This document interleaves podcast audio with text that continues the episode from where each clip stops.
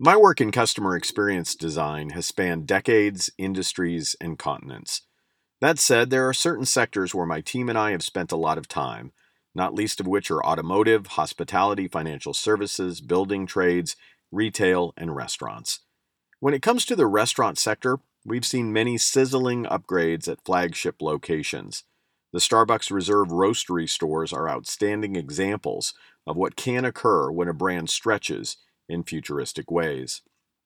Recently, McDonald's previewed a new flagship store in Chicago, designed as a combination project of Chicago based Ross Barney architects and Sydney, Australia based interior designers Landini Associates.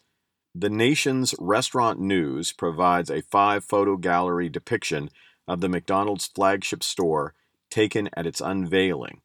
And suffice it to say, this is not your grandmother or grandfather's McDonald's. In fact, McDonald's is referring to this location as Experience of the Future. While the vast, airy environmental design changes are impressive, I was struck by a new service delivery model at the Chicago flagship, wherein all ordering is done at kiosks, no person to person ordering, and food is delivered with table service.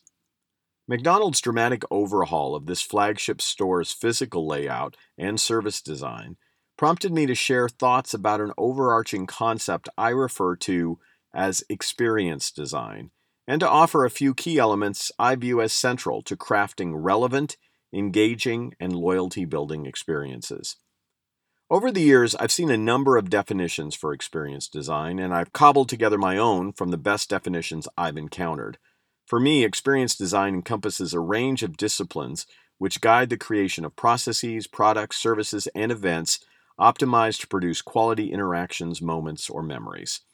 The first phase of experience design involves the quest for immersive knowledge about the wants, needs, desires, and preferences of individuals for which the design is being crafted. It requires an understanding of what those individuals seek to accomplish or enjoy in their daily lives. Beyond the initial customer research phase, experience design moves through three other stages visioning, prototyping, and implementation.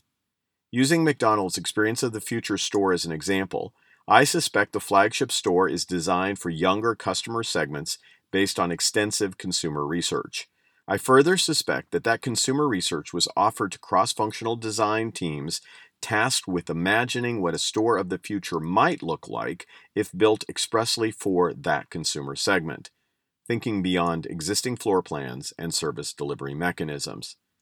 I also suspect that McDonald's prototyped many of the floor plan changes and service modifications, for example, the kiosk ordering, in a variety of test markets, making ample tweaks along the way.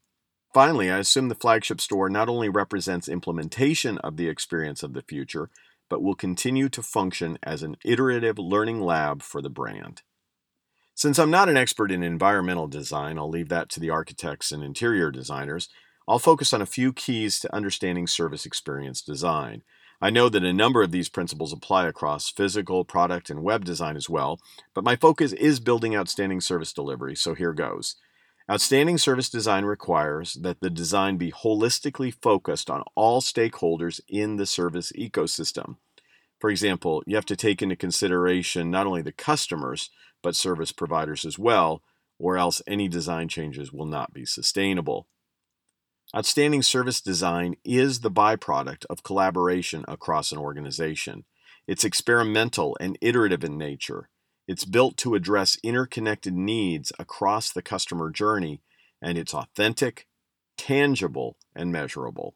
I suspect that future podcasts will expand on topics of experiential design or service experience design.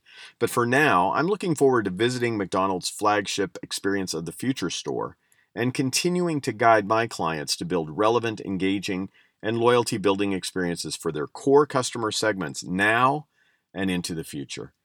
If you'd like to discuss your experience design opportunities and processes, I'd love to set aside time to chat.